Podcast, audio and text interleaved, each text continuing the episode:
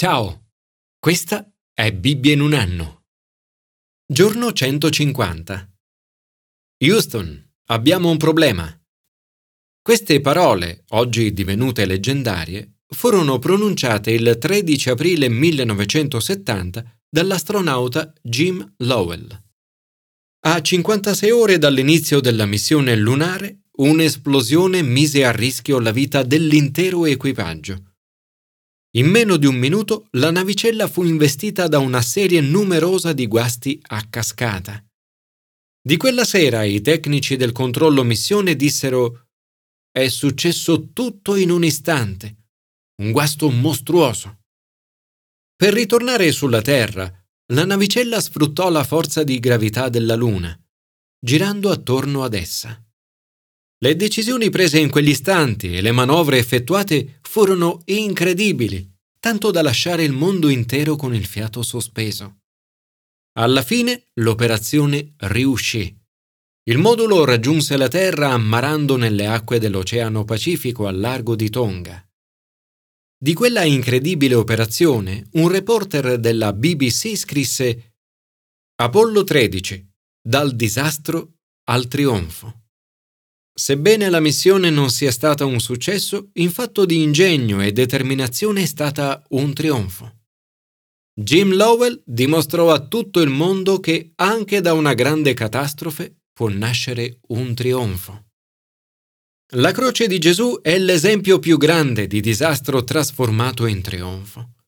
Quella che agli occhi del mondo sembrò una sconfitta definitiva, si trasformò nel più grande e definitivo trionfo della storia. Commento ai sapienziali. Il trionfo di Dio. Se osserviamo il mondo di oggi, è facile accorgersi del male presente. Un male che a volte sembra vincere e occupare spazi sempre più grandi. Questo salmo celebra la sconfitta del male ed il trionfo finale di Dio, in particolare sulle nazioni e sugli imperi malvagi. Dio ci invita ad ammirare il suo ingresso trionfale nel suo Tempio. Dio trionfa. La giustizia avrà la meglio. Un giorno la maestà di Dio e la sua giustizia ridurranno al nulla ogni orgoglio e ogni umana arroganza. Davide parla di un corteo trionfale che celebra la vittoria di Dio sui suoi nemici. Sì, Dio schiaccerà il capo dei suoi nemici. Appare il tuo corteo, Dio, il corteo del mio Dio, del mio Re, nel santuario. Condivide poi un'immagine di comunità in adorazione con cantori, musicisti, tamburelli e altro, tutti che lodano Dio, e con i principi tra loro. Essi sono guidati dal piccolo Beniamino Un'immagine questa meravigliosa in cui i piccoli e gli ultimi saranno i primi. Signore, ti preghiamo per un risveglio della lode. Possano i leader della nostra nazione suscitare comunità in adorazione per lodarti nella grande assemblea. Commento al Nuovo Testamento. Il trionfo di Gesù. Hai mai attraversato un momento difficile nella tua vita? Probabilmente sì, e forse più di uno. O ne stai attraversando uno proprio in questo momento? Nei momenti difficili non dovremmo mai dimenticare che proprio nel momento più difficile della sua vita Gesù ha ottenuto il suo più grande trionfo. Ricordo ancora quella conversazione con padre Raniero Cantalamessa predicatore della Casa Pontificia. Si stava preparando ad un dibattito pubblico sulla fede, la scienza e l'ateismo. Gli chiesi come secondo lui sarebbe finito quell'incontro così difficile. Mi disse che non lo sapeva ed era possibile che non finisse bene. Ma aggiunse, anche nella sconfitta Dio può essere glorificato. La crocifissione di Gesù mostra che Dio può essere glorificato anche in quella che sembra essere una sconfitta. È nella crocifissione che troviamo il più grande trionfo di Gesù. Per tre volte Pilato reclama l'innocenza di Gesù e in altre due occasioni cerca di evitarne la morte. Ma alla fine si dimostra troppo debole per agire secondo la sua coscienza. Cede alla loro richiesta. Lo consegnò loro perché fosse crocifisso. La morte di Gesù è stata voluta. Legato, non più libero di muoversi e di fronte a Pilato, Gesù è totalmente libero. Pilato dice, Non sai che ho il potere di metterti in libertà e il potere di metterti in croce? E Gesù, Tu non avresti alcun potere su di me, se ciò non ti fosse dato dall'alto. Sebbene sembri il contrario in quel momento, è Gesù e non Pilato ad avere la piena autorità. È l'ora delle grandi tenebre. Gesù viene flagellato. Gli viene posta una corona di spine sul capo, viene colpito in faccia, viene consegnato per essere crocifisso, viene spogliato delle sue vesti e i soldati tirano a sorte per aggiudicarsi i suoi indumenti. Tutti avvenimenti questi preannunciati nelle scritture. In questo racconto Giovanni sottolinea in modo particolare l'adempimento della profezia e la regalità di Gesù. Durante il processo e la crocifissione di Gesù, il tema costante è la sua regalità. I soldati vestono Gesù come un finto re e gridano Salve, re dei giudei. Con amara ironia Pilato dichiara Ecco il vostro re e chiede Metterò in croce il vostro re? Ma i capi dei sacerdoti rispondono Non abbiamo altro re che Cesare. Pilato però fa comporre un'iscrizione da porre sulla croce con scritto Gesù il Nazareno, il re dei Giudei. Nel momento della crocifissione Gesù sembra tutt'altro che un re. Viene deriso e schernito.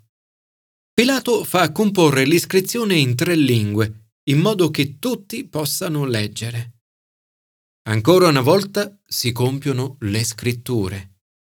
Quella scritta proclama al mondo intero che Gesù è il Re del popolo di Dio. È il Re dell'amore, sofferente e silenzioso. A Pilato Gesù dichiara, Tu lo dici, io sono Re. Tuttavia, a differenza di Cesare, il suo regno non è di questo mondo, perché è un regno celeste, eterno. Gesù è Re eterno che sta trionfando. Un successo che non passa dalla forza o dal trionfalismo romano, ma dall'apparente debolezza di Gesù, dalla croce e dalla sua morte. Gesù trionfa sulle tenebre, sul male e sul peccato Domani leggeremo le grandi parole è compiuto. Gesù assolve il grande compito di caricare su di sé i peccati del mondo. Ottiene la più grande vittoria nella storia. È il trionfo del bene sul male, della vita sulla morte. La sua vita potrebbe sembrare un fallimento. L'odio sembrerebbe aver vinto sull'amore. In realtà quell'uomo sconfitto apparentemente fallito, trionfa ed apre una nuova fonte di vita, una nuova visione per l'umanità e una nuova strada per la pace e l'unità. Se in questo momento stai affrontando una situazione difficile di vita, rimani vicino a Gesù e ricorda che Dio può essere glorificato anche nella sconfitta. È nelle circostanze più difficili che spesso otteniamo le vittorie più grandi, i più grandi trionfi.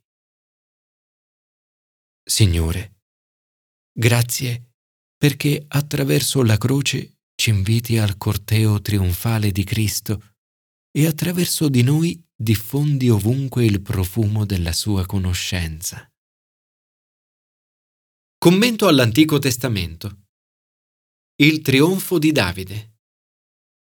Davide trionfa, ma il suo trionfo non è facile. Raramente le vittorie nella vita sono facili. in genere arrivano dopo molte difficoltà e fallimenti. A Davide Saul dice Benedetto tu sia, Davide, figlio mio. Certo, in ciò che farai avrai piena riuscita. È tragico vedere quanto Saul cada in basso. Prima era l'uomo di Dio pieno di spirito, che si sbarazzava del male nel paese. Ora si ritrova a consultare le stesse negromanti che aveva scacciato. Eppure, nonostante questo, il Signore gli preannuncia che lo avrebbe salvato. Domani tu e i tuoi figli sarete con me. Un accenno questo già nell'Antico Testamento della vita dopo la morte. In questo brano scopriamo il lato peggiore di Davide. Davide si unisce ai Filistei, vive di inganni e uccide donne e bambini. Cerca di nascondere ciò che fa, sprofonda negli abissi più bassi. Un'immagine di Davide, questa tutt'altro che perfetta. Eppure, nonostante le sue mancanze e i suoi fallimenti, Dio continua a servirsi di lui. Nel medesimo brano troviamo Davide anche nella sua versione migliore. Davanti all'opportunità di vendicarsi di Saul, che lo stava cercando per ucciderlo, non lo fa, rifiutando la vendetta. Di Saul ha un grande rispetto, ne riconosce l'autorità. Dice chi ha mai messo la mano sul consacrato del Signore ed è rimasto impunito. Il Signore mi guardi dallo stendere la mano sul consacrato del Signore. Nonostante il tentativo di Saul di ucciderlo, Davide decide di rimanergli fedele. Quello di Davide è un esempio che dovremmo sempre seguire. Evitare di lasciarci trascinare dal desiderio di vendetta. Anche Saul riconosce la rettitudine e la fedeltà di Davide. Vede che in ciò che Davide farà avrà piena riuscita. La vita di Davide ci insegna a non aspettarci successo o trionfo immediati. Spesso Dio ci prepara attraverso anni di oscurità, difficoltà e persino di sconfitte o fallimenti.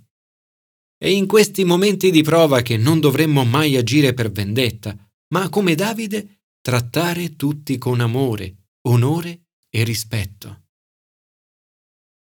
Signore, grazie perché ci usi potentemente nonostante i nostri molti fallimenti. Grazie perché attraverso il trionfo di Gesù sulla croce e la sua risurrezione rendi possibile il nostro trionfo sul male.